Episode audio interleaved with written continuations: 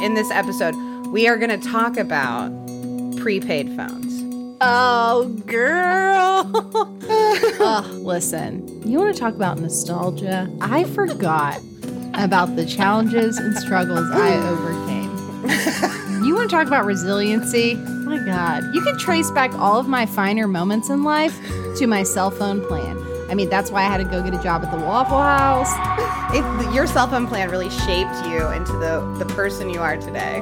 Yeah, some of you didn't have a prepaid cell phone, and it shows.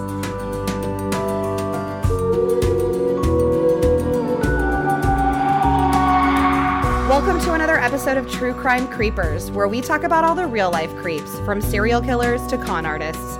I'm Kristen, the true crime fanatic who loves to tell these stories. And I'm Mogap, the true crime newbie who hasn't heard any of them.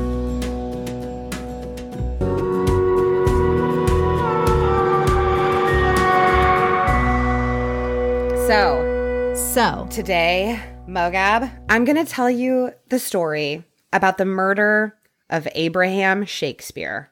and I'm going to tell you that I'm already disappointed in this flowchart. Let the record reflect that she is holding up the flowchart that I made her. I used j- glitter gel pens. There's glitter gel. I color coordinated. The best part is, I'm sure you weren't expecting me to print this off I was not expecting you to print it. because you texted it to me. And you know, my 95 year old ass was like, okay, let me figure out. So I printed this. And when it was, I picked it up hot off the press. I was like, is this a glitter gel pen? I literally said that out loud.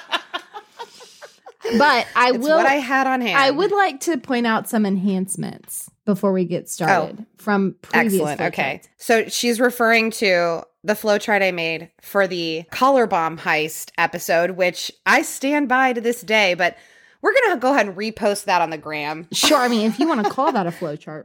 This, oh, however, I it was I, I, will say Because that was actually a flowchart. This is not really a flowchart. There's no flow really to it. this is a web. That's a web. But- that is a web, yeah. I appreciate that the names are in one color, the description is in another. There are connecting lines. I mean, this is, you know, a step up. Still a ton of room for improvement. There were connecting lines on the last one, Moga. Well, but they weren't they weren't really connecting. yes, they were. I just am looking at this and it's like all these rectangles and you got a trapezoid over here. Isn't that For the party girl. Isn't that what that's called? I think that's a rhombus. No, stupid. A rhombus is a diamond. A rhombus is not a Look it up. no This is a trapezoid. rhombus. It's like a diamond. It's like a square with slanty sides. A rhombus is a diamond. This is a trapezoid. All right, fine. That's a trapezoid. You're right. It's a freaking trapezoid. Fine. Yes.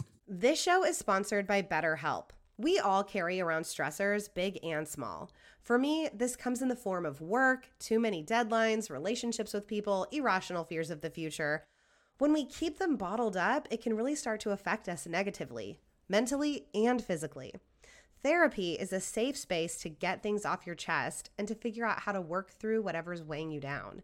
My therapist has really been helping me work on coping skills for how to handle my stress, how to handle day to day tasks that I struggle with, as well as working on communicating and improving personal relationships and just talking through problems with somebody who understands. It's something I wish I'd started ages ago. But finding a therapist is so overwhelming. Are they taking new patients? Are they taking insurance? And once you find one that says yes to both of those, are they a good fit? If not, you have to start the process all over again. If they are a good fit, you've got to figure out some way to fit appointments into your busy schedule. But BetterHelp takes away all of those barriers, and I'm so thankful. I love my therapist. I really feel like they took my questionnaire that I filled out when I signed up and really used it to match me to the perfect person. So if you're thinking of starting therapy, give BetterHelp a try. It's entirely online, designed to be convenient, flexible, and suited to your schedule. Get it off your chest with BetterHelp. Visit betterhelp.com slash creepers today to get 10% off your first month. That's betterhelp, H-E-L-P dot com slash creepers. All right. My my main source for this episode was a book called Unlucky Number by Deborah Mathis and Greg Smith.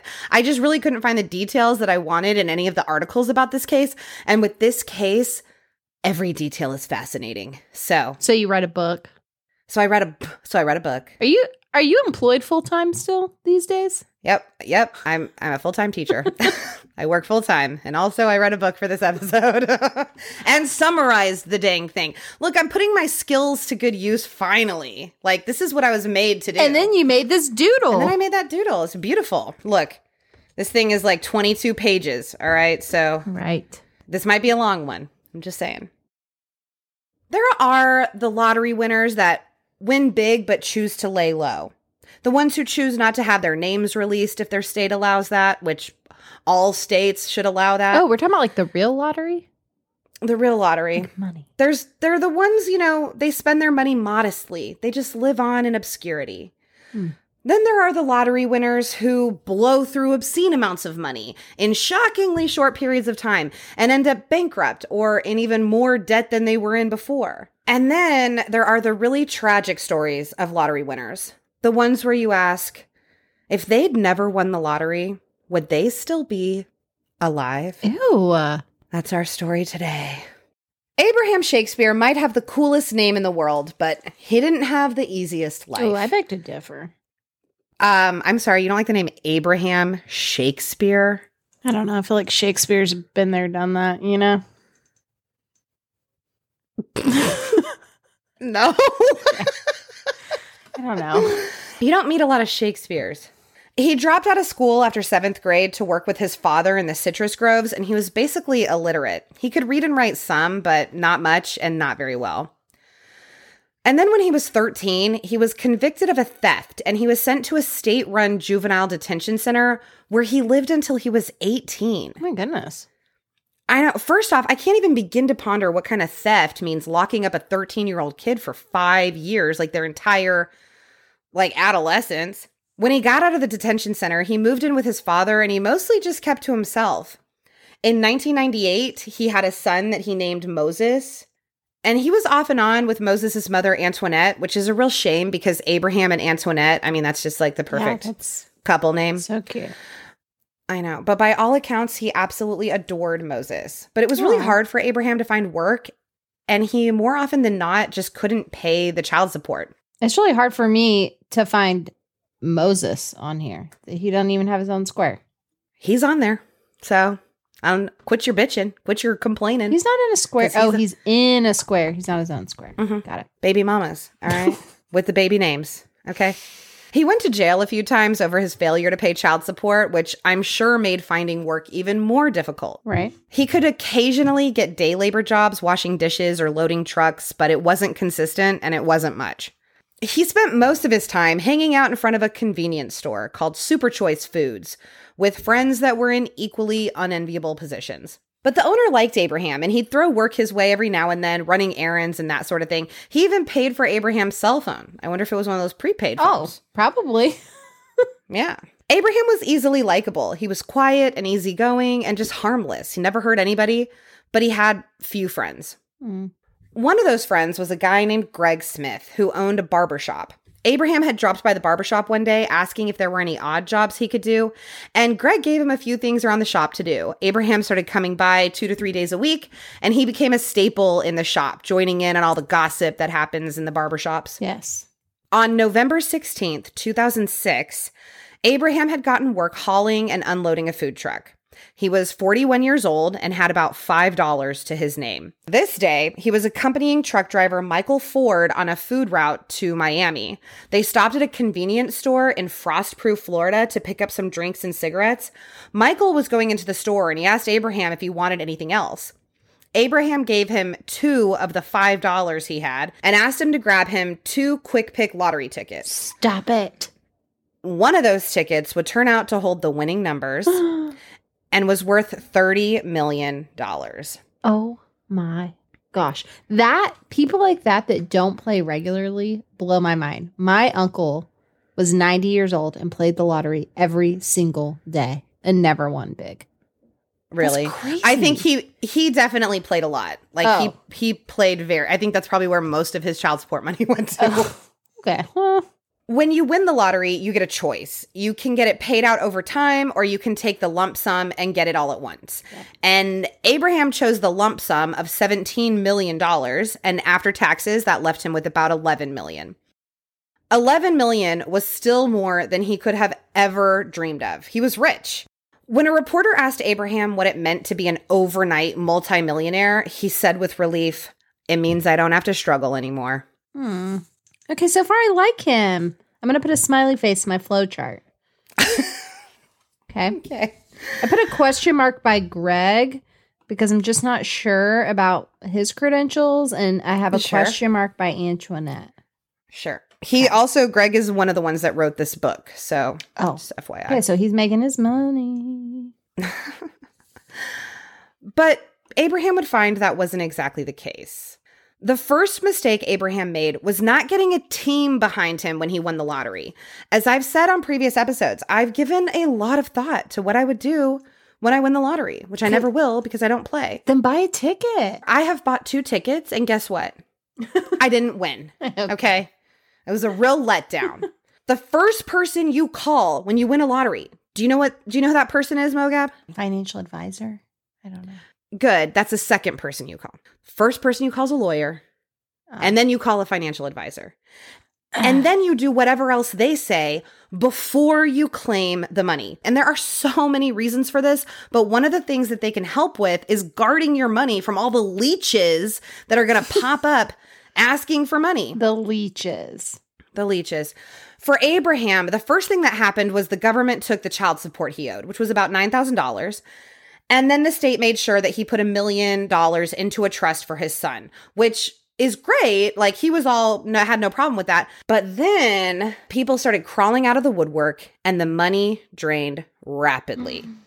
Like three or four people came to him saying a loved one had died and they didn't have the money to pay for the funeral, so he gave it to them. Some of them he'd never even met. He gave a million dollars to his stepdad, 250,000 to each of his three stepsisters.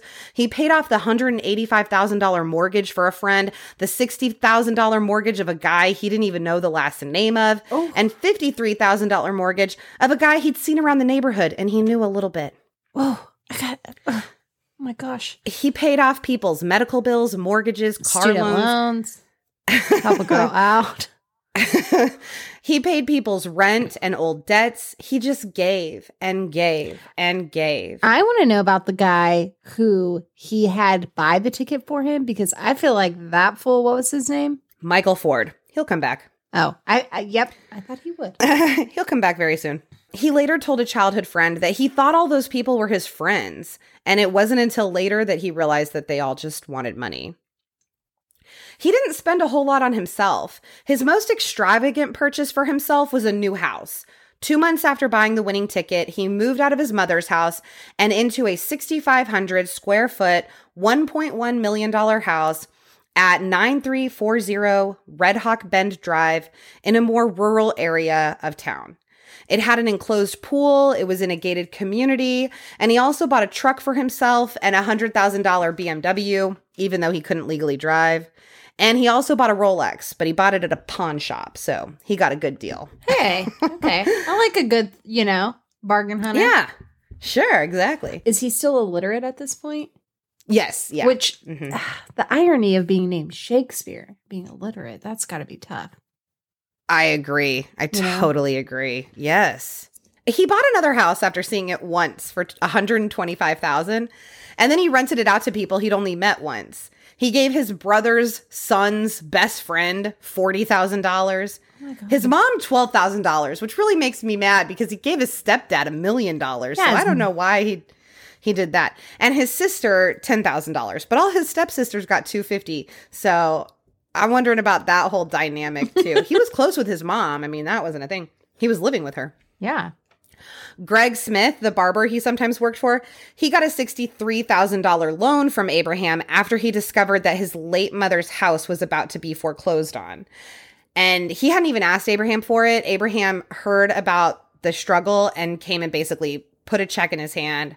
Oh But about gosh. five months after he won the lottery, that truck driver that he'd been with, the one you were asking about, Michael Yes. Ford, sued him, accusing him of stealing the tickets out of his glove compartment. Are you serious? Yes, he said he bought two lottery tickets every time he went to that convenience store. And so, if it was true that Abraham had given him money to pick up two tickets, he would have walked out of the store with four tickets. And he said any money that was left over should be his. Hmm. Abraham argued that he hadn't stolen anything, and he even supposedly he came into court dragging a giant trash bag filled with every lottery ticket he'd ever bought. I guess as a way to say like look, I play the lottery. I play it a lot. It's not out of the ordinary that I would have you go buy these lottery tickets. He also detailed the gifts that he'd given Abraham, and he told about how Michael Ford had come to him soon after the win to ask him for a million dollars so he could start some business in Georgia. So, why would he have done that if it had been his ticket in the first place? Why would he have asked him for this loan?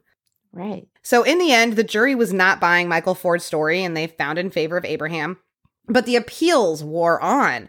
And by this point, they're arguing over maybe $1.5 million in cash and around $3 million in assets. And the lawyer's fees were costing Abraham $800,000, almost a million dollars just in lawyer's fees. I'm surprised there's no protection. Like, I don't know, for when you win, so that doesn't happen. Well, I guess because he had to prove that the ticket was his because of the circumstances that you bought it. But Yeah. Yeah, don't ever give somebody $2 to buy you a lottery ticket. Go in the freaking store and buy it yourself. Right. Don't scratch it Because- in front of them either.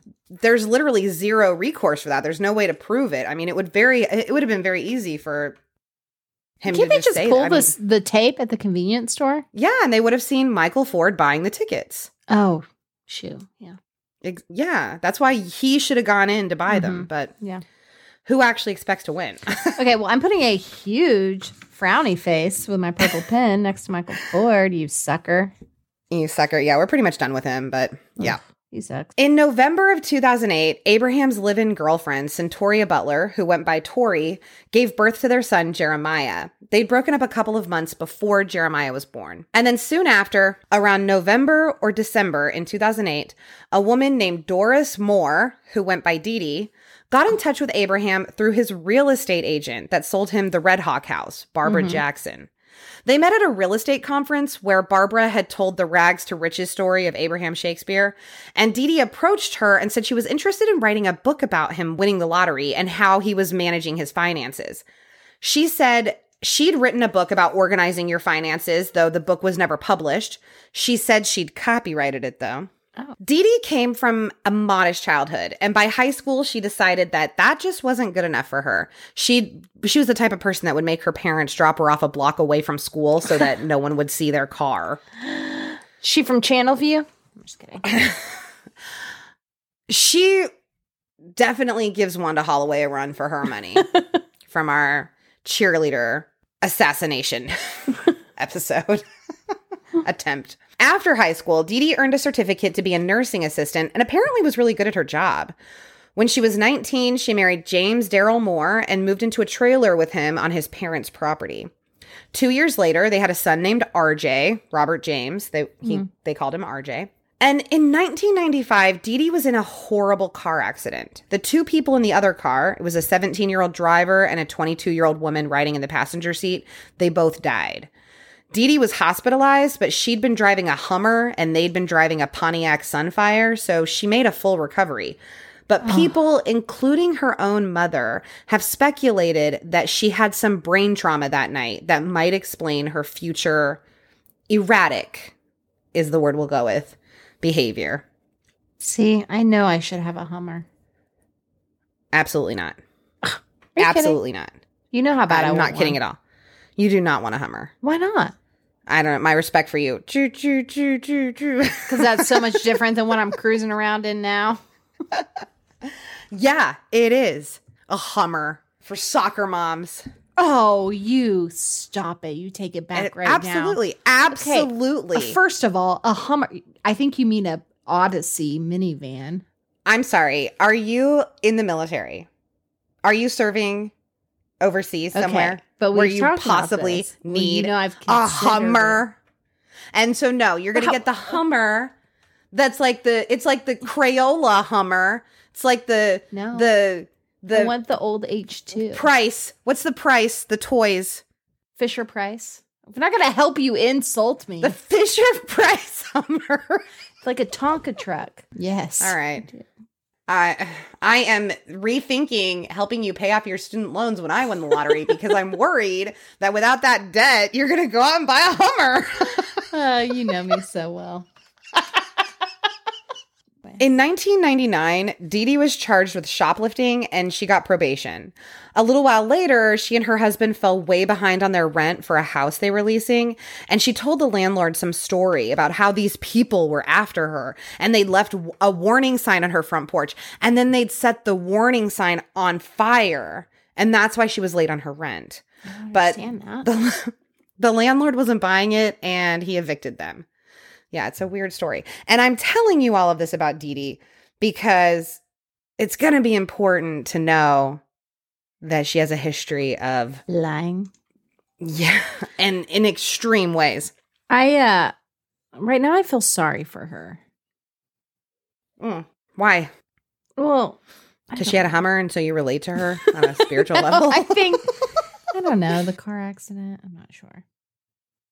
You feel bad that she killed two people in her Okay, Hummer? look. First, I first I felt bad that her name is Dee Dee, like that, and then yeah, sure. two, I thought we don't know who is at fault that accident. do we? Yeah, I mean, and I don't, I don't know if sh if it was her fault or not. I don't, I don't know. That is really I'm assuming though. it probably was because she.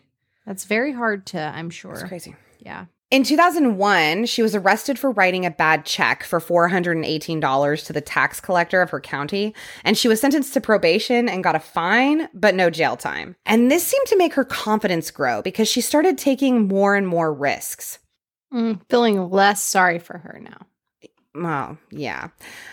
In June 2001, she was in danger of getting her $50,000 Lincoln Navigator repossessed because she'd missed several car loan payments. She vowed to the loan officer that she would do whatever she needed to do to keep the Navigator. And that's when things got weird. In a little town about 40 miles away, a guy driving down the road spotted a woman who clearly looked like she needed help.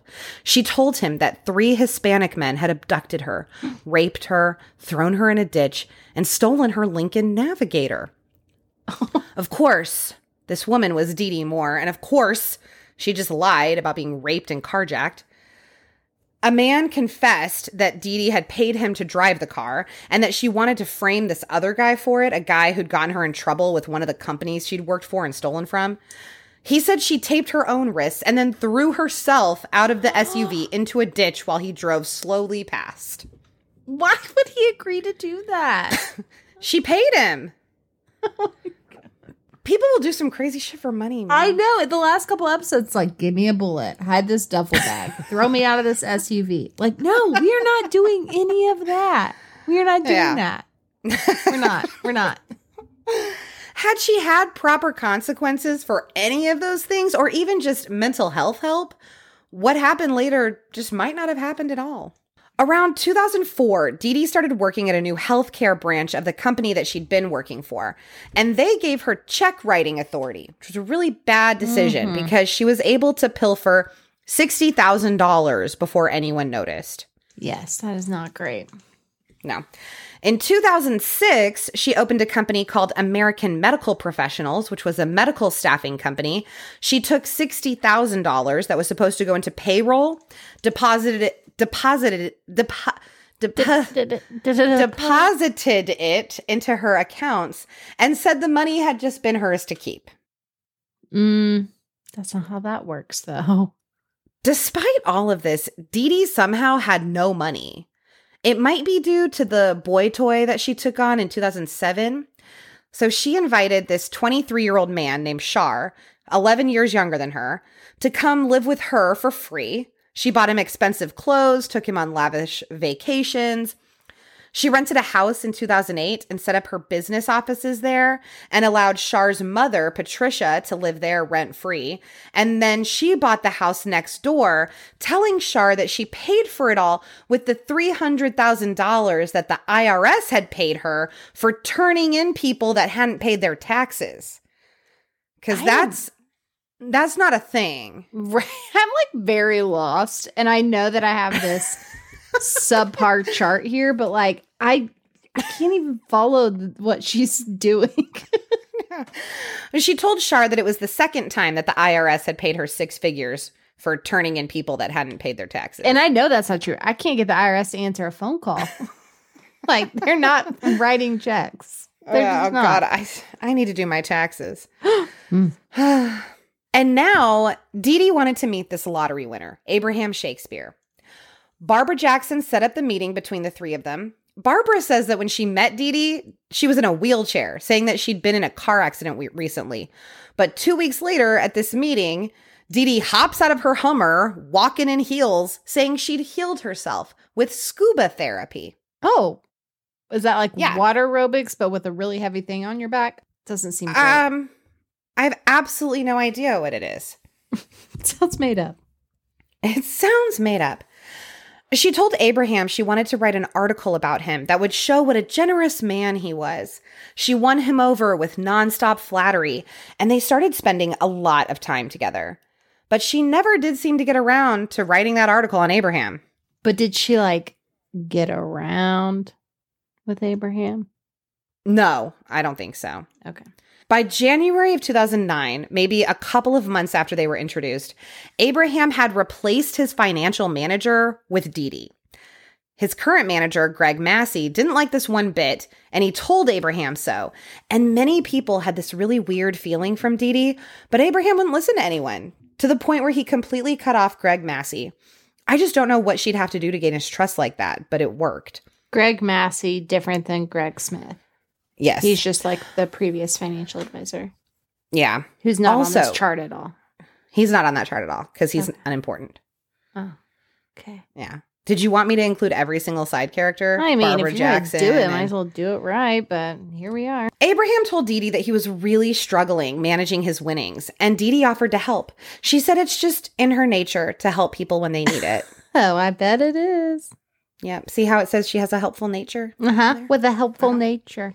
But by help, she really meant take control of all of his assets, including his cash, the loans he'd given to people that could still be collected on, and the property he'd purchased. Oh no, not a conservatorship. Basically, Dee Dee had convinced Abraham that this was the best way to manage his finances and protect him from people popping up all over the place wanting money. She also instilled a lot of fear in him that Tori, the mother of his son, would come and take it all in child support. So here are some of the ways that she helped Abraham. Oh, good. Tell me. Yep. She transferred $246,000 from Abraham's account into the account of her company, American Medical Professionals. Okay. Then she purchased his $1.1 million house for 655,000, transferring the ownership of it to American Medical Professionals, but there's no evidence that she ever actually paid him the money. Okay. She bought almost six hundred thousand worth thousand dollars worth of the debts people owed Abraham.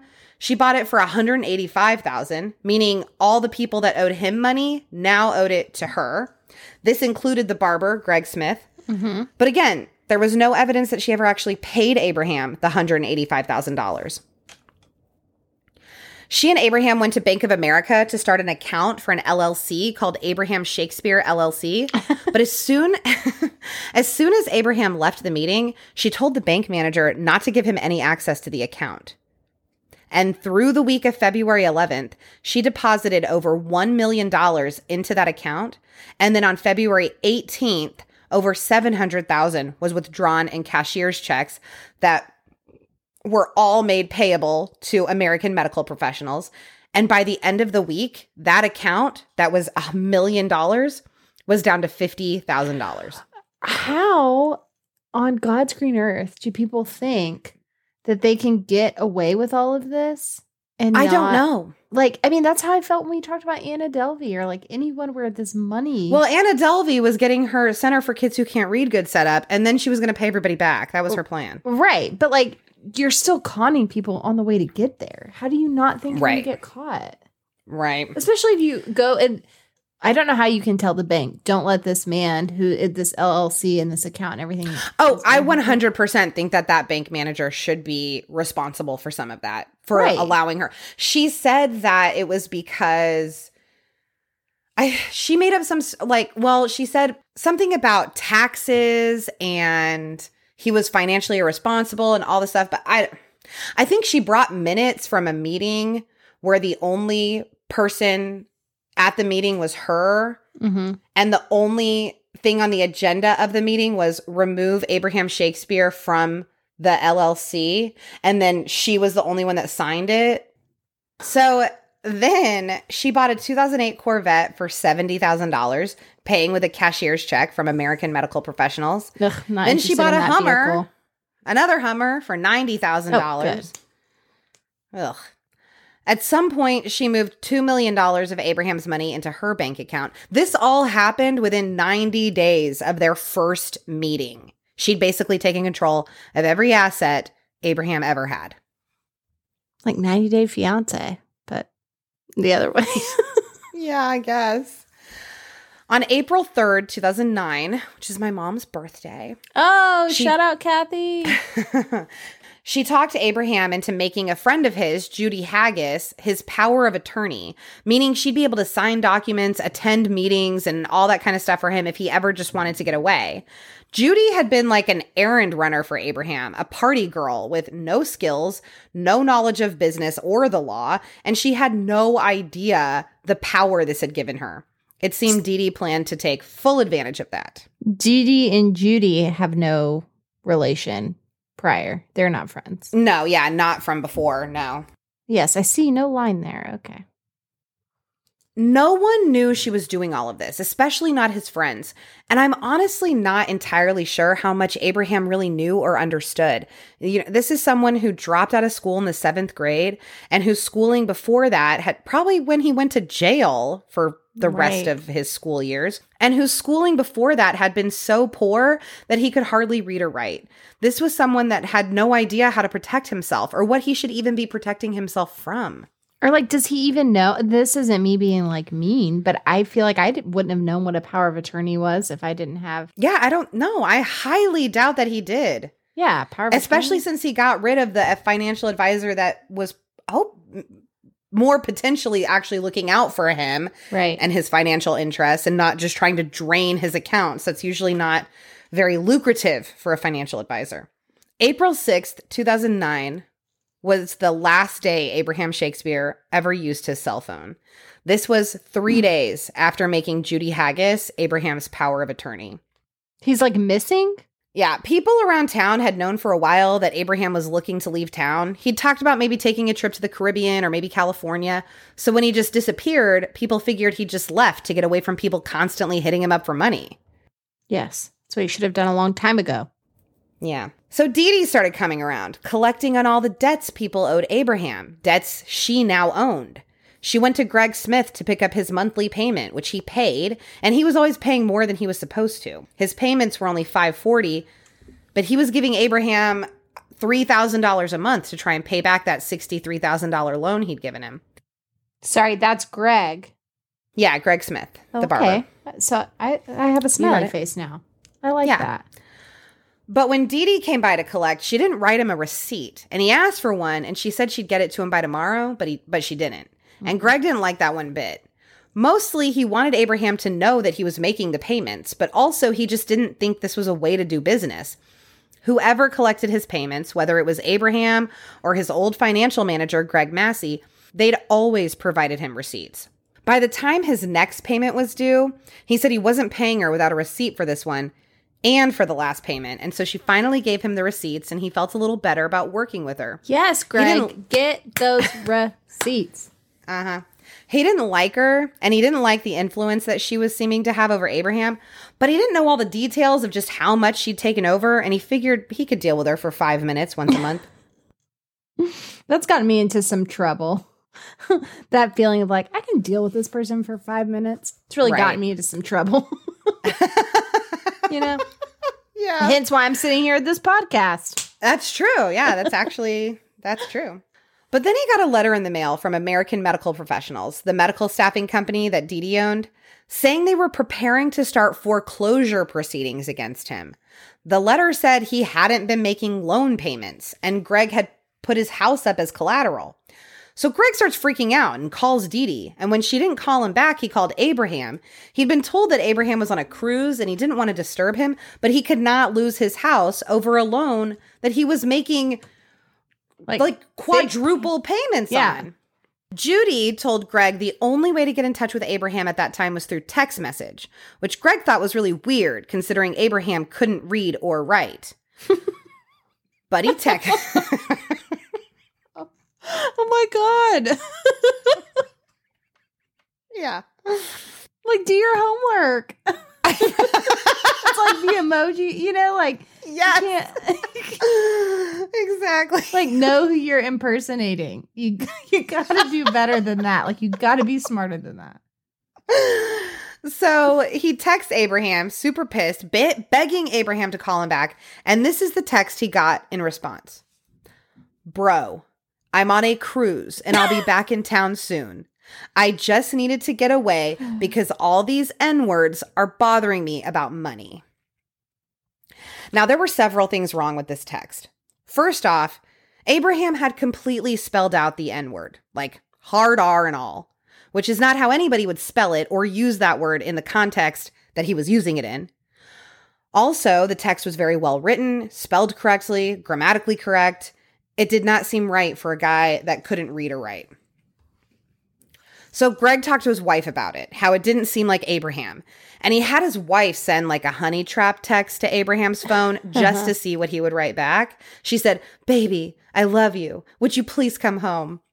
And the real Abraham would have known it was Greg's wife. But the text that came through said, I'll be home soon and I'll call you when I get back. Oh. Mm-hmm. So Greg honey knew trap. that wasn't Abraham. Mm-hmm. And he knew that Abraham wouldn't have let anyone else use his phone and text people back for him. Well, Dee Dee eventually met up with Greg and just assured him the letter about the foreclosure was all a big mistake. She had some papers drawn up to prove it, and that made Greg feel better, but he was still not convinced that all was right with Abraham. And it got worse one day when he was at the barber shop and Judy and Dee Dee pulled up in front. He got in the car and Dee Dee had been crying and she told Greg that people thought something had happened to Abraham and that they were saying that she had something to do with it. And every spidey sensing Greg was tingling, telling him to get out of that car. Yes, listen to your spidey senses. Greg told Dee Dee that Abraham would be back soon and that would clear it all up. And he told her not to worry and he got out of that car. Other people in Abraham's life suddenly started getting texts from him, and they all thought it was weird. His son Moses, the mother, got a ton of them over the course of the summer in 2009, and so did Abraham's god sister, his stepsister, the man who owned the convenience store Abraham used to hang out at, and so did Abraham's nephew James, all explaining that he was okay. In the spring, it was a lot easier for everyone in Abraham's life to believe that he'd just picked up and gone on an extended vacation. They all knew the lottery winning had been harder on him than expected, and people had been approaching him left and right for money. But by autumn, when no one had spoken with or seen him since April, rumors started flying around town. Yeah, it's kind of sad that it takes that long. I know. Like, I mean, I get that people think that's where he's at, but I would at least I don't know. Like even if like he didn't have anybody that was that close in his life that thought it was weird that they hadn't talked to him in six yeah. months. Yeah. I don't know. Like yeah. Mm. So some rumors said that he was in Puerto Rico. Mm-hmm. One super rude rumor was that he was in Jamaica getting treated for AIDS. Super rude. so rude. Sounds like a super liar started that. Mm-hmm. People swore they'd seen him in Texas or New Orleans. Other people said he was just dodging child support payments. And still others said that he'd become a drug addict when the man had never even dabbled with drugs. It's like Ronald's got something to do with that on this chart here. A completely real drug dealer, not made yep. up at all. He's completely real. He's not made up at all. But his relatives were getting worried and they were trying to get his mother, Elizabeth Walker, to file a missing persons report, but his cousin Cedric persuaded her not to, saying that he spoke with Abraham almost every day and that Abraham was planning on coming back for the holidays. His ex stepfather tried to file the report, but the police wouldn't allow him to do it because he wasn't family, which seems really weird to me. Wait, who who said they have been talking to Cedric or Abraham Cedric. every day? Cedric did. Mm-hmm. Okay, Mm-hmm. but that's a lie. Yeah, that's a lie. Cedric delivered a package to Elizabeth that had a birthday card and some cash in it, and she said the signature looked like Abraham's. Elizabeth was confident that her son was fine, and the rumors all died down. I hate this. But I why does it say here he filed a missing persons report? Well, because by November 2009, Abraham had been gone for seven months, and too many people thought something was wrong. And so it was Cedric that went to report him missing. Cedric told police that he'd been paid $5,000 to hmm. tell everyone that Abraham had gone away and to deliver the birthday card to Elizabeth Walker. At the time, Cedric said he believed that Abraham really had gone into hiding and he thought it would help Abraham's mom not to worry so much. But now he thought something was wrong. Hmm. When police asked him who gave him the package, Cedric told them it had been Dee Dee Moore. Okay. But then detectives started to wonder if Cedric was really on the up and up as he told them more of his story. They discovered that Dee Dee had been threatening to repossess Cedric's car and his house, both of which had been a gift from Abraham. And they wondered if Cedric was just trying to get revenge on Dee Dee. It didn't help that after this conversation, Cedric continued telling people that he'd seen Abraham, publicly denied ever filing the missing persons report, and became uncooperative and confrontational after that. Great. But the police looked into his story. They knew that Dee Dee had taken control of Abraham's finances, which were only around a million or two when they met. And I say only when it's compared to the 11 million he started Right. with, but one or two million dollars is still a lot of money, and people have definitely killed for a lot less than that. So they called Dee Dee in for questioning, and she was an information fountain, just spilling Oh. details all over the place. She told detectives how unhappy Abraham had been, how he was constantly saying he wished he had his old life back, how he wanted to get away from people, constantly hitting him up for money. And she said it was just in her nature to help. Oh, that helpful nature. Yep. She told detectives Abraham had even gotten a fake passport with the name Rodriguez so he could be hidden more easily. Mm. After her interview, detectives went by the Red Hawk house to talk to Dee Dee again. She, her son RJ, and her boyfriend Shar had all moved into that house shortly after Abraham disappeared. This was the $1.1 million house Abraham had bought. Dee Dee explained to the police that it was her house now, that Abraham had sold it to her, and that he'd been happy to unload the place. But she couldn't prove that with any sort of documentation, and so her story soon changed. She said she hadn't given him actual cash for the house. She'd traded him plane tickets and cruise tickets for the That- house. That Royal Caribbean. People people are wiling out for cruise tickets. Must be a nice room. This episode is sponsored by Prose. Supporting our sponsors really helps support the show. A couple of years ago, I decided it was probably time I figure out some kind of skincare routine. But the problem was, and has always been, too many options. I don't know exactly what I need or what's best for me and my skin. So, thus far, my solution has been to just buy a skincare line off the shelf and hope it helps. But that's all about to change when my custom skincare from Prose comes in. Each and every bottle of Prose custom hair and skincare is made to order and personalized with a unique blend of naturally powerful and proven effective ingredients to meet your needs. In fact, in a third party, double blind, dermatologist supervised controlled clinical study, aka the gold standard in research studies, Prose proved that personalization works better than off the shelf alternatives. Try it for yourself and get your healthiest hair in 30 days or get your money back. Prose is so confident that you'll love your results that they're offering our listeners an exclusive trial offer so that you can see the difference custom care can make. That's 50% off your first subscription order at prose.com slash creepers. That's P-R-O-S-E dot com slash creepers for your free consultation and 50% off your one-of-a-kind formulas. Prose.com slash creepers. But these are not your run of the mill detectives. These are very observant detectives who could tell her stories just didn't add up. And then Dee Dee Moore went to work. Her first stop was to Abraham's son Jeremiah's mother, Tori Butler. She told Tori that she wanted to give her a car and the deed to a house she'd foreclosed on after taking over Abraham's mortgage loans. All Tori had to do for her was to call investigators and tell them that she'd recently seen Abraham and that he was fine. Like, how are people not like, hey, did you kill him? right. I know. I know.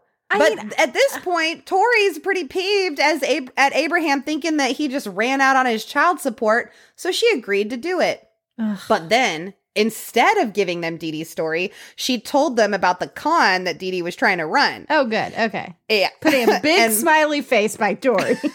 I'm gonna do that like big eyed emoji smiley. Yes.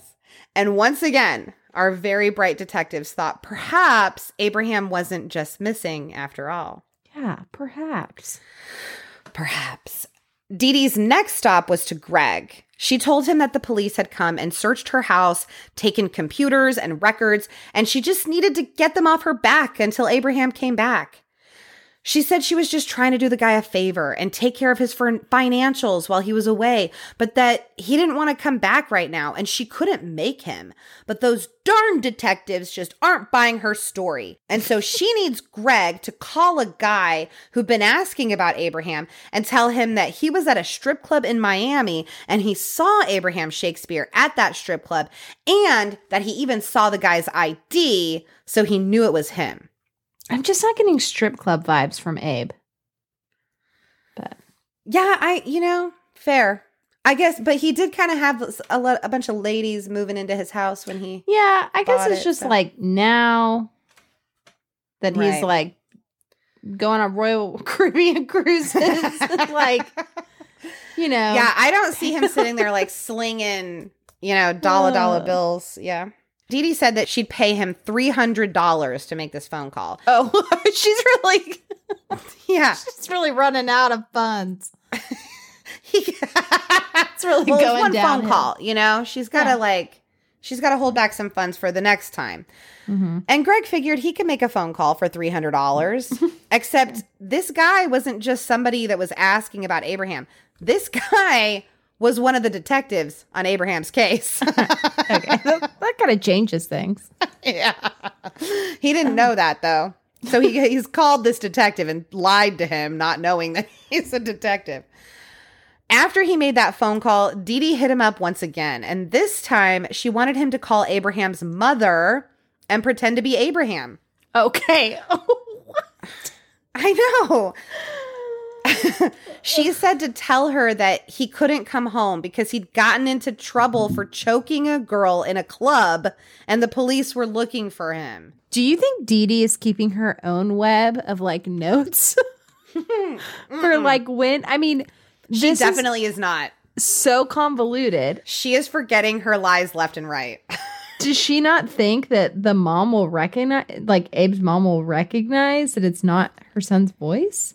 Well, she thinks that Greg can just pretend. Yeah, but that's not how that works. well, it did work. I mean, Greg was a little more hesitant to call Abraham's mother and pretend to be him than just calling some stranger and telling him he saw him. But he needed the money Dee Dee was flashing before him, and so he agreed to do it. How much was that phone call? 300? We don't know. I don't know. Yeah, I'm not sure. The detectives had managed to trace the calls back to Greg because these are not criminal masterminds. and so they started tailing Greg and they saw him meet up with Dee Dee and exchange some money. And they were pretty sure they knew what was going on, but they needed to talk to Greg. Greg was more than happy to cooperate with police, knowing full well this had to do with Dee Dee. The police said they had their suspicions about her, but they needed Greg's help. They wanted him to keep talking to Dee Dee and see if he could get any more information about what happened to Abraham. Greg wasn't really into the idea at first, but the more he thought about it and the more he asked around, the more he started to realize how obvious it was that something had happened to Abraham Shakespeare and that Dee Dee had been, had been behind it all along. Obviously. Yeah. The police called Dee Dee in for questioning, and when the officer told her he thought Abraham was dead and that Dee Dee knew that he was dead, Dee Dee burst into tears and rattled off every good thing she'd done for Abraham and how she'd just been trying to help him. And now she was in all this trouble when she didn't even do anything. It was just oh. her helpful nature. her helpful nature. no. She told the officers that she was certain he was coming back soon because he'd called his mom and told her so. Oh, how does she know that? Right. And obviously at this point, they know it was Greg Smith that called Elizabeth Walker, not Abraham. but now they knew that Dee Dee didn't know they knew. Yeah. So they sent her away and went to work on getting more information. Ugh, I really liked Greg too Yeah. at Mhm. first. Yeah. He's still good. Yeah. And there were plenty of people willing to talk about Dee Dee. All those rumors that were going around town that he'd left, that he'd been seen in Texas, that he was getting treated for AIDS in Jamaica, all of them, it seemed, could be traced right back to Dee Dee herself or people paid by her to spread rumors. Well, yeah, which is her. These detectives were tracking other suspects down as well, including Michael Ford, the guy who had sued Abraham over the ticket, but Mhm. all of them were eliminated early on as a suspect. Detectives continued to call in Dee Dee for additional interviews, and I feel like at this point they were almost just amusing themselves because it wasn't like Dee Dee was refusing to talk. Like she'd Right. talk and talk and talk. She'd talk in circles. She'd never actually answer their questions, but her interviews just became full of inconsistencies and changes to her story. Of course, she's always the hapless do-gooder, just trying to help with her helpful nature. This reminds me of um old Pam. Pam Hupp from that episode. Oh, yeah. Yes. Which, by the way, I hate that Russell now, anytime I ask him something, he's like, Oh, you just think I'm poor? Like, it just all the time. Every time. Like, once a week when I ask him about something. Oh, you just think I'm poor? I'm like, That's Anyways, but- amazing. He's quoting me. yes. Getting the same vibes here from Dee Dee. I love it. That was our Betsy Faria episode. Mm-hmm. So she tried she tried to get ahead of the story as well by going to the media and sharing her side of the story. And at this point, her side of the story is that Abraham left all on his own. She even sent the news a video that she'd taken of her talking to Abraham, and he looks really annoyed in the video. And he says that they just don't take no for an answer. So I just let him keep on and keep on asking and like talking about people coming to him for money. Yeah. And she's asking him questions like, Where do you want to go? California, a foreign country, Cozumel? And he says it doesn't matter. And she asks him if he's going to miss home. And he says, Yep, I'll miss it, but life goes on. She said he'd planned it. He'd planned to disappear and never come back. He intentionally did not want to be found. She said he'd sold her his mess so she could deal with it and he could get his life back, and that she'd practically given it away to get hers back. But the detectives were pretty certain they were on the right trail. They just had no idea what they were even looking for. Were they looking for a body, a kidnapping? They searched Dee Dee's house top to bottom, combed through every document on her computers, but Mhm. their big break came from Greg Smith. Ooh. Police put a wire on Greg and they sent him to work. He got in the car with Dee Dee to talk about Abraham, but during their conversation, Dee Dee got suspicious and like lunged at Greg, feeling up his arm in the middle Uh. of his chest. Trying to find it. Uh huh. But luckily, right before he met with Dee Dee, he decided to move the mic to the left side of his chest away from the passenger seat. ah. And so she didn't feel it and seemed to continue to trust him. But he couldn't take a close call like that again, so he came up with something else. Which, why is that still the way they wire people? I feel like we Straight up the middle, I know. r- like, Because I guess that's the best sound. can we just like come up with something better? Like little like Well, hidden Greg did. Pen? Greg got an empty Red Bull can. Oh, and the top and he got the top of the can off by rubbing the rim of it on a grinding wheel until it just popped off like Yeah. the whole lid the top of it he put a small digital recorder that his wife had in the can and then he stuck the top back on and it fit perfectly so he figured he'd just keep the can in a cup holder in his car and that way he could record the conversation without risking Dee Dee finding the wire. he always had a Red Bull mm-hmm. in his hand. And so Dee Dee wouldn't think anything of the one in his cup holder. great, Yes. great job. So January 10th, 2010. Remember, the last time Abraham used his cell phone was April 6th, 2009. So this is like, we're talking about the next January. Mm-hmm. I was in Hawaii for everyone that's wondering. Oh. I did not see Abraham there, Oh. for the record. I was in S- Bali. Okay, Actually, really, or bitch? Maybe India. Really? Ugh, woof. Sorry. I'm not a one upper. I promise. Yeah. Okay. Thought we were just sharing our travels. January 10th, 2010, Dee Dee was calling Greg again for a meetup. This was Greg's time to shine with his little CIA invention. During this recorded conversation, Dee Dee tells Greg what to say if the cops ever catch on to their little meetings.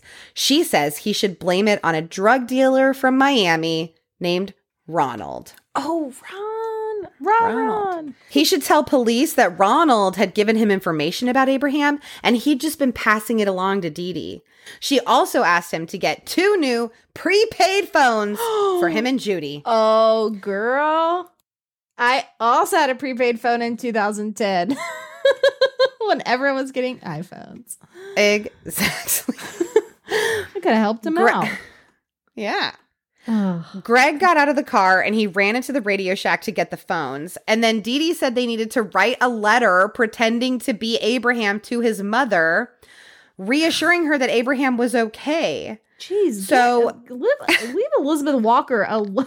I know. But what has has Greg asked? Does Greg know what's where Abraham is? No, But like, no, he doesn't know. what can he ask already? Well, Dee Dee's telling him sh- he's on a cruise. He's in know, but Jamaica getting treated for AIDS or whatever. Jamaica me crazy. No, he because he's got to like play along with her bullshit. He's got to ah. like make her think that he believes her so that she continues to talk to him. Yeah. If he starts acting suspicious, she will run away. When Greg showed up later at the motel room, Dee Dee answered the door practically in a hazmat suit. I thought you were gonna say naked. oh god she's completely covered in protective gear and she wanted greg to do the same and greg legit thought that she was about to murder him like all dexter style Oh, god I thought I love how you said hazmat suit. I was like, oh, this bitch is in lingerie. hazmat suit the letter to abraham's mother promised Dee Dee's son a car for all that he'd been putting them through like the letter to abraham's mother promised that he would give Dee Dee's son a car like that's not the content of the letter I'm looking for for my son. I haven't seen or heard from in like almost a year. Yeah. It was also a pretty long letter, just impossibly long for someone that doesn't know how to read or write. But Dee Dee never could stop talking. She had a tendency to go on and on. Wait, And this, doesn't his mom know he can't write or read? yes, Oh, yes. And this letter was just the same, going on and on and on. Greg warned her about mentioning herself too many times in the letter or over explaining because that can look suspicious. when it was ready, she printed the pages and then folded them with a pair of tweezers before sliding it into an envelope with gloved hands and then using an envelope sealer to seal it instead of licking it. And then they mailed it out. and he But- didn't think any of that was weird. No, yeah, he totally did. He had told detectives that he was meeting up with her because detectives were waiting. And as soon as Dee Dee and Greg left, they pulled up to the mailbox, took the letter, and placed it into their growing pile of evidence. It's amazing. Yes. So Dee Dee starts to panic when the sheriff holds a press conference stating that he believes Abraham Shakespeare is dead and publicly names her as a person of interest. And then oh. her panic rose when days went by with no word about this letter that they'd sent. She didn't know, of course, that the police it had intercepted out the mailbox. letter. Yes. so she called Greg, freaking out, saying the police are trying to pin this on her, asking Greg how they could call her a person of interest when all she'd ever done was try and help with her helpful nature. nature. Greg tried to calm her down and tell her there's no hard evidence, no body, but he was secretly enjoying the meltdown. Oh, I'm sure. Yeah. He's like, or is there? Is there a body? Yes. She told him, and this is a quote. I think this call was recorded, but it might have just been reenacted because, like I said, Greg did help write this book where I got most of the information. But, anyways, she said, quote, but Abraham's own mother just heard from him that he's fine and he's going to come back soon. She got a letter from him and all. Oh, she said that to Greg, who had been there while they oh. wrote the letter together. So she's trying to say Abraham is fine because his mom just got a letter from him. but she didn't though. Yeah. First of all, she didn't get the letter because the police have it.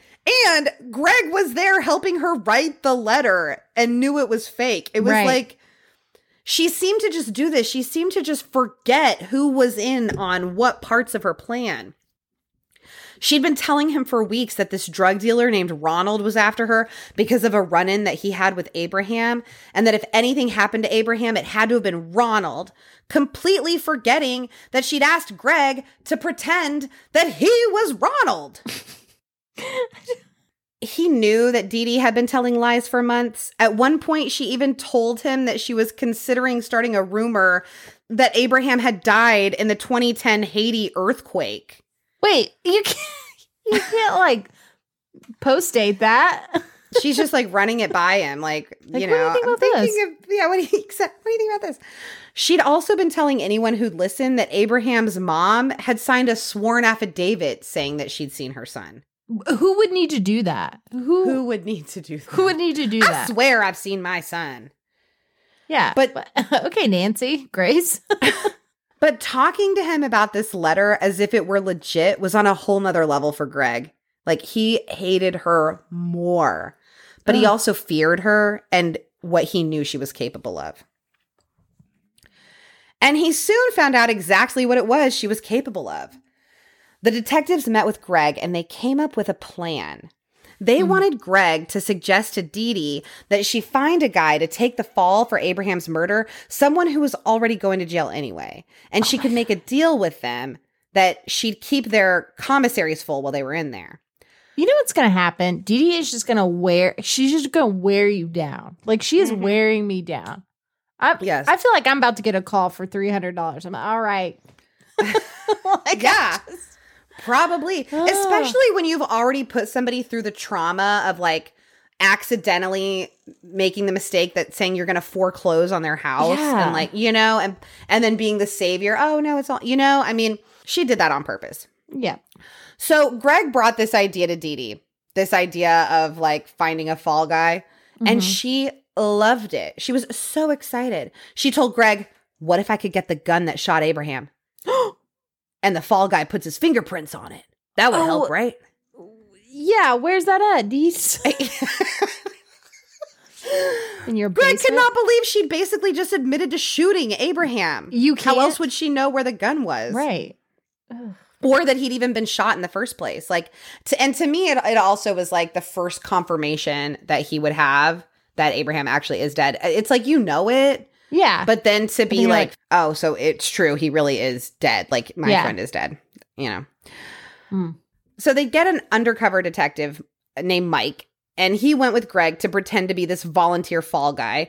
And Dee Dee, she went on a long diatribe about Ronald, the made up drug dealer, and how he'd been threatening her, and how she really didn't think Abraham was okay anymore. And she was pretty sure he was dead, and that Ronald had killed him. And she figured she could get him to tell her where he buried Abraham. And she was pretty sure Ronald had buried Abraham on her property to frame her. oh, does Mhm. she? Mm-hmm. She's being framed. Once detectives heard this, they knew they needed Greg to get Dee Dee to tell him where the body was. So Greg went and told Dee Dee that he heard the police were fixing to serve a bunch of warrants and search her property. Mhm. And Dee Dee said, Well, how are they going to issue a search warrant when the mother told them she'd seen the son and signed a sworn affidavit? She's got to give that up. Like, I don't, I don't understand that. And Greg wanted to say, because everyone know that's, knows that's a lie you made up, especially the police who don't have any signed sworn affidavits. David's, yeah. But instead, he told her that it's time to move the body. They Oh. had to move it if it was on her property, and she should let Greg handle it. But Dee Dee wanted to make a deal. She wanted her lawyer to come up with some deal that the police couldn't touch any of her assets if she promised to tell them where somebody's at that might have had something to do with Abraham's death. God. She said there was a guy who kept calling her, and she finally found out who he is. Is it Ronald? His name is Ronald. and Greg is like, not this crap again. Oh, It's God. it's really like she didn't remember that she'd been talking about Ronald this whole time. Or once again that she'd actually had Greg pretend to be Ronald on I a mean, phone call. Does she have dementia by chance? I'm just I would not be surprised if she had brain trauma from that car accident. I Yeah. mean, honestly. And she already kind of had a personality suited towards this, and then Right. maybe that just I don't know. Greg is so ready for all this to be over, and it soon would be. Finally, Dee Dee tells him that Ronald called her and told her where on her property he buried Abraham. It was buried under that brand new concrete slab there that I had no idea a body was buried under when I poured the concrete. How can I hate someone that is basically fictional to me? Here I am. She's a totally enraged. real person. I know. she had a spiral notebook with drawings in it of where the body was, which she gave to Greg so he could move the body. But instead, of course, he handed the notebook over to the detective Wait, who had uh, search warrants ready and waiting. she made like a, She like just sketched it out in a Uh-huh. Notebook. Wow. Yeah, from when Ronald was telling her so that Greg could go move the body for her. Where was she when Ronald was burying the body in her yard? I don't know. Maybe she was like collecting on people's debts or something. Was she also on a cruise?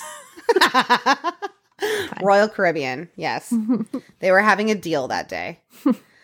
They arrested Dee Dee and Greg together as part of a plan they'd worked out with Greg.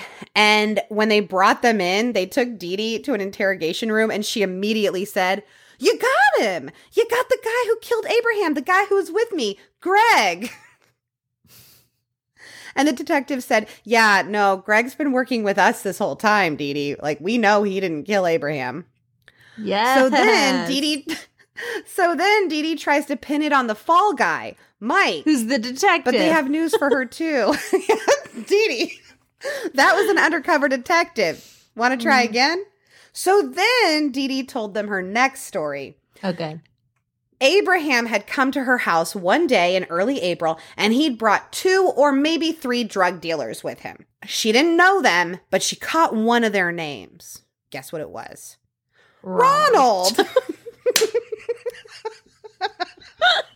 Oh god. Abraham told Dee Dee that he wanted $200,000 in cash to give to them, and she tried to talk him out of it because of her helpful nature. But he sh- wouldn't have to borrow money from anyone. Well, Dee Dee had control of the cash, so Right. But like, had it not been for her, Right. they argued about it, and that argument broke out in a fight amongst Oh. the men. And one of the drug dealers went to her open gun safe because the drug dealer didn't come armed himself. and we leave gun safes open. Right, right. Like, then what's the point? Right. So he grabbed her 38 Smith and Wesson and fired two bullets into Abraham. But then detectives said they also knew that Ronald was made up. so then mm. Dee Dee went with her next story. oh, good. Glad she has a plan D. Actually, what had happened was Abraham got caught with 40 kilos of cocaine. It was a drug deal that went bad. And then she kept trying to come up with a guy's name. Like the only name she could think of was Ronald, and she was trying not to say Like- Ronald. Kevin. Literally any other name she couldn't one. She finally said she had the name written down at home. Oh. That's what she she couldn't just come out like a Michael, Scotty, a Steven, a Kevin, a Don not even a Donald. She couldn't even just switch out. Donnie, just start naming new kids on the block. I mean, honestly. Justin, JC, Lance. I mean, I. Alvin, Theodore. Like I I could Bert, Ernie. like it's not that hard. I don't understand. She's terrible at this. She's so bad. So then detectives are like, Look, Dee Dee, we know it's you. We know you killed Abraham. And Dee Dee said, You know I didn't kill him. That's not how that works. so this interview was going nowhere. And without a confession or the actual body, they let Dee Dee go home for the night, but they told her not to leave town. Yeah. Don't get the next day, Dee Dee went in for another interview, and this time she told detectives that Abraham was buried under a 30 by 30 foot concrete slab in her backyard, and she also admitted that she'd used lime to cover his body. What does that do? I'm probably Uh, it's it- fine. I'm probably not interested. It makes it decompose faster. oh, okay. I I say that with such confidence, but I really just assumed that. I didn't look it up and am oh, it's not weird. sure. I, I actually thought you were talking from first hand experience or something. Well, I did look into it after Breaking Bad. Okay. He puts the body in the bathtub and puts the acid on it, and then the body goes through the bathtub, makes a big mess. You know, I was like, so then then Walter White is like, you should have used this tub because this tub could contain the acid. So that I was like, all right, I got to get me one of those tubs, and I got to get, Oh. and I just need to have it on hand. Why? But then I looked into it, and apparently that's not the best way. So then I was like, because then I watched, then I watched, um, But why do you act like you would? You Look. are like never gonna hurt a fly. no, why are you I trying to I'm such these- a pacifist. I've never even hit somebody. like literally never even hit somebody. I'm like terrified of confrontation. No, because then I watched Dead to Me. Okay, and in Dead to Me, at the end, you know, she kills No. the ex-husband spoiler and i'm like and then they they spend all of season two making the most ridiculous choices ever and i'm like because they didn't have a plan. You can't be googling that stuff later mogab. I just want to be prepared in the moment in case i ever have to hide a body. I hope i never do. No. Why would you ever need to? you're right. I wouldn't. I would just go to the police and do my time. Go to jail. All right. No killing people. Or burying bodies. Anyways, early the next morning on January 26th, 2010, a bunch of investigators, including a forensic anthropologist, went to the house they now knew Abraham had been murdered in. Crime scene technicians went over the house and collected all the blood evidence they found. Other detectives went for the computers, flash drives, bank statements, anything that might show a trail to Abraham's murder. Meanwhile, other detectives went to Cedric's house, Abraham's cousin that had filed the missing persons report in the first place. Yeah, Cedric Diggory uh, No. But okay. and Ron Weasley and yeah, all these people. He handed over a rec- over a recording of a conversation between him and Dee Dee where she said she wanted him to tell police that he'd seen Abraham attack and choke Dee Dee, threaten to kill her, wrap her in carpet, and dump her in the lake. Oh my god, wrapper and carpet. Yeah. Yeah. And that if he did that, she'd forgive all his debts that he owed and give him the deed to his house. He also gave them an affidavit Dee Dee had brought over for him to sign, saying that Abraham had visited him to explain why he was disappearing. But it wasn't true, so he never had signed it. These affidavits. I know. Judy Haggis, the woman that Dee Dee had convinced Abraham to make power of attorney, she Yes. told detectives that Dee Dee had called her on January 22nd to tell her that Abraham had brought over Cedric and Ronald and they'd argued over $200,000 and Abraham put a gun to Dee Dee's head and she'd passed out. But she woke up just in time to see Ronald shoot Abraham and he threatened to kill her son if she told anyone. Ugh. Killed Dee Dee's son, R RJ. Yes, to kill Dee Dee's son RJ. Uh huh. Who's like a teenager at this point. Yeah. Finally, on January 28th, 2010, at around 5 p.m., after two days of intense digging, sifting, collecting, investigators finally found Abraham's body buried about six feet down. Ooh. His remains appeared to be mummified. He'd been hmm. missing for almost 10 months, and the cause of death was ruled a gunshot. Ew. Dee Dee then tried to say that she saw Cedric take the gun and in cold blood shot Abraham. But then she said actually she'd just been arguing with Abraham herself and he attacked her and maybe she shot him, but it was in self defense. Oh, but maybe. It's hard to say. No, no, no, girl, no. She did not steal all of his money and then shoot him in self defense, please. Because then she blamed it on her teenage son, RJ, and said that he killed him. Detectives knew that she was lying, but they still had to go talk to RJ, who was a ninth grader. A ninth grader. Yeah, they got permission from his dad, James Moore, to talk to him, who told them that 100% he did not shoot Abraham. And if he'd seen him choking his mom, he'd have called the police. So then Dee Dee came up with her next story to tell detectives. I mean, I don't even know how many were like story Right. number nine here. Is she just like hoping one will land and they'll be like, oh, okay, you're right. But I mean, that worked at Pam Hupp. Yeah, she should have at least written him down in that same notebook notebook with No. the sketch. Right. You know? So she said it it still all happened at the house, but now it's these two white guys that she didn't know, but she knew they were drug dealers. They showed up at her mm. office where she was with Abraham and her lawyer, Howard Stitzel, on Stitzel. April 6th, 2009. An argument started, and Abraham pulled the gun out and fired it at the lawyer. But the gun didn't go off, so Howard, the lawyer, grabbed Dee Dee's 38 Smith & Wesson and shot Abraham twice in the chest. And then Howard left with one of the drug dealers. And the others stayed to dispose of Abraham's body. And all Dee Dee had to do was get the hole dug. And then she accused the police of blackmailing her to get a name. And they're like, We know you killed him and we know you buried him. And she's like, Now y'all know I didn't do that. And they're like, We know no such thing. And they tell her they're looking at a potential death penalty case here. And she goes, Well, that's not fair. I mean, Then detectives talk to Dee Dee's parents and they find out that she'd asked her dad to take the fall for her, telling him he was old. So why not? like, you don't have much life left. Could you please go out as a murderer? Yes.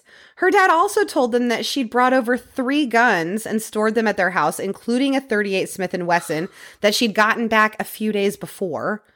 Her parents both came across as people who really loved their daughter but just didn't know what to do or what to think about all the lies. Yeah. They just seemed worn out from years of trying to explain or defend Dee Dee's behavior, and they couldn't do it anymore. So it wasn't long before Dee Dee was charged with first degree murder. Oh, thank God. Yeah. And behind bars, she's telling all sorts of stories, of course. Mm-hmm. Inmates would come to the police with tales of Dee Dee's innocence, and mostly it was just the same old stories being rehashed. She was covering for her son. Abraham had actually started it himself. Drug dealers named Ronald. But every time detectives heard a new story, there were a few details she would throw in that detectives wondered if they were rooted somewhere in truth. For example, one inmate told them that she kept Abraham's body in the garage closet overnight while her ex husband James came over to dig the hole, not knowing what it was for, and that she had storage lockers that the detectives didn't know about. So, Dee Dee's trial began in Tampa, Florida on November 26th, 2012. Six years had gone by since Abraham won the lottery, almost four since he was killed, and almost mm-hmm. three since his body was uncovered in Dee Dee's backyard. It's very sad. Yeah. Dee Dee's hair was no longer bleached blonde, and she'd lost a lot of weight being incarcerated. Her defense team made the argument that there were no witnesses that saw her shoot him or have any part in his murder.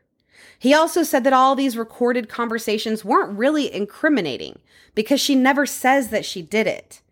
They said, We believe that if you listen to all that evidence, it will become clear that she set forth her version of what she knows. And police did not accept it, and they're asking you to draw inferences from the facts here that are just one possible explanation. But all of those recordings are about like sure she doesn't come out and say anything but all the recordings are about covering up that he is missing Right, but I think she's trying to get out of that first degree murder. Well- and also, it's wild because her version of what happened was 17 different stories. yeah i know there wasn't a, a version It was not a version. It was like, here, here's a buffet of versions. like, take your pick. yeah Her- come back with a clean plate she's coming back to the buffet line with a dirty plate with leftovers she's No kidding. mixing in Her ex husband, James Moore, testified that Dee Dee called him one day and she wanted debris removed from the house and that she was remodeling and so she needed to bury it. So she asked him to bring his backhoe and dig a hole for her. So he came and he dug a hole about five feet deep. And then a couple hours later, she called him back and asked him to fill the hole back in. And he said he came and he filled it in, but he didn't see a body or anything else. Like he just filled in the hole. i'm sure she covered it with like you know some like Right. And I'm sure he wasn't like leaning over into the yeah hole. if he's like, in a backhoe yeah. Right. which like again i don't know that you would bury debris but I don't know because you know it. This is like some Belle Gunness stuff. You know, yeah she I had mean- that guy digging up all those holes, saying that mm. was her trash holes, her ru- her rubbish. but she was putting bodies in them. These women are ruthless. Ruthless. Then a cement contractor that had poured her driveway testified that he'd been called back by Dee Dee because she wanted him to pour a 30 by 30 foot concrete slab in the backyard.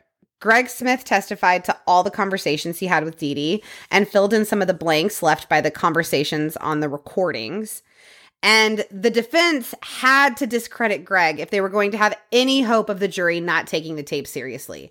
They tried to make the jury see him as someone who wanted Abraham gone because he owed him money, but they couldn't. Greg was awesome on the stand.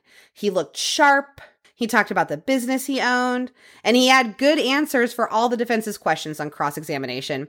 He was able to explain why he went to all the trouble to work for the police. He wanted to know what happened to his friend. And yeah, he was paying on the loan, so Yeah. paying a lot more than he needed to. Mm-hmm. Throughout the trial, Dee Dee was doing some really odd things. Oh, She imagine would that. imagine she would constantly wink and smile at the judge. Ooh. She'd she'd have outbursts after witness testimony and she would sob so loudly she'd disrupt the court proceedings. Dee Dee decided not to take the stand, which is kind of surprising because the woman does love to tell a story. yeah. Yeah, jurors took a little over three hours to reach a verdict. And on December 10th, 2012, they returned to the courtroom. They found Dee Dee Moore guilty of first degree murder. Check. At sentencing, the judge said the only reason he was not giving her the death penalty was because Abraham's mother, Elizabeth Walker, the gorgeous soul that she is, had asked them not to. Oh, The ju- I know. The judge told Dee Dee that she was cold, calculated, cruel, and the most manipulative person ever to be in that courtroom. dang. He told her that Abraham Shakespeare was her prey and victim, and that money was the root of the evil that brought her to Abraham. He sentenced Dee Dee to life in prison without the possibility of parole. Not to I be confused with a life sentence, which is Which uh, 15 learned. years. Yes. I didn't realize until recently that judges just get to give the most like drop the mic reality check to these people. Almost makes me want to Uh-huh. be a judge. So I can just be like, you are scum of the earth, garbage human. Goodbye. Yeah. You're dismissed. Yeah. Get out of my room.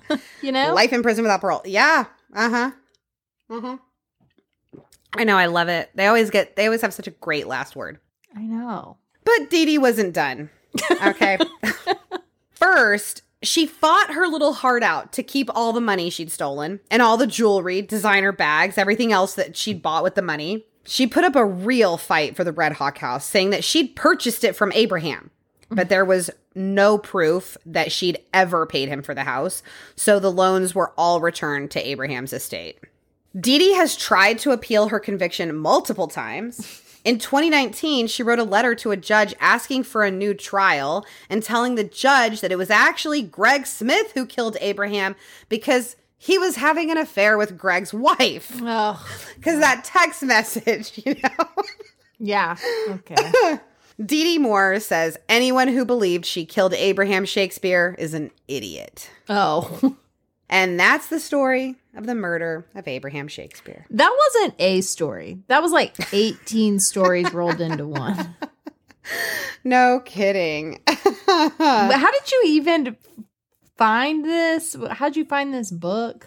I Like- have heard this story on several other podcasts, and it's one that just sticks sticks with you. You know, it's a wild story.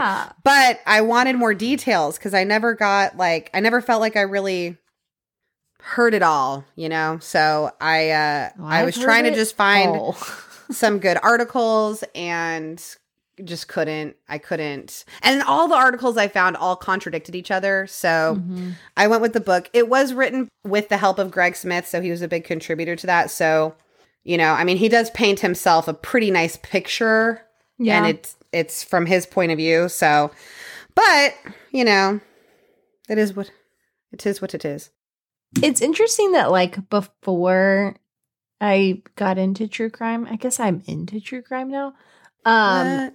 There's like you know, the stories you hear about like disgusting men preying on women and children and like stuff Mhm. like that, but these like Mhm. very you could be in the wrong place at the wrong time like the collar bomb or this or even just like some of the Scientology stuff like I'm going to come over and Mhm. say I want you back and then you get I mean, it's or Betsy Faria yeah. who Like, just like got murdered by her friend for no like for nothing. Yeah. like for no reason or like the MySpace. I mean, I just it. If you think about it too much, you kind of Mhm. like. I mean, you can't, but it's like you could just be like in the wrong. I mean, you you could just be a mom with a daughter who you support for cheerleading, and then next thing you know, you got a hit out on you. I mean, it's just like all you're doing is like going Yeah. to your girls' cheer thing. I mean, it's just I know. I know. And that's why I think it's really important that, you know, you're careful about who the people that you have in your circle, you know? And like growing up, or when you're like in high school and you want your circle to be so big, and now I'm like, I I, got room for four friends. hey, peeps and creeps, we'd love for you to follow us on Instagram, Twitter, and Facebook to help spread the word about how cool Kristen and I are, or just how much you love the pod. So follow us on social media at Creepers Pod and tell tell pal. You can also email us any feedback or ideas at creeperspod at gmail.com. It would really make our day. Yes, tell a friend, tell two, tell two friends even. You got And do you have more than two friends? I don't. oh, yeah, I do. I have to have more than two friends. I don't have anything else in my life. Got two kids. I got you kitties. Uh, and just a giant thank you to the people that have left a review. We had a couple more slide in this week, and it it was very exciting. We just love it. It is the best. and they help us out because of Apple's stupid algorithm. So Ugh. if you liked this episode and you have an iPhone or you know somebody who does that hasn't given us a rating or review, we would just love it if you would take a minute to give us a five star rating and a review. If you have a And- prepaid phone, mad love to you also. Mm, definitely, definitely. And be sure to subscribe to True Crime Creepers so you'll have our next episode as soon as it drops when I'll tell Mogab another wild story.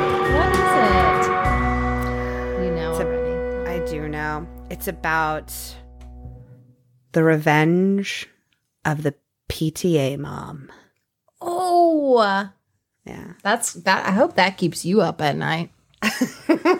it does not. No. Nothing keeps me up at night. I sleep like a baby.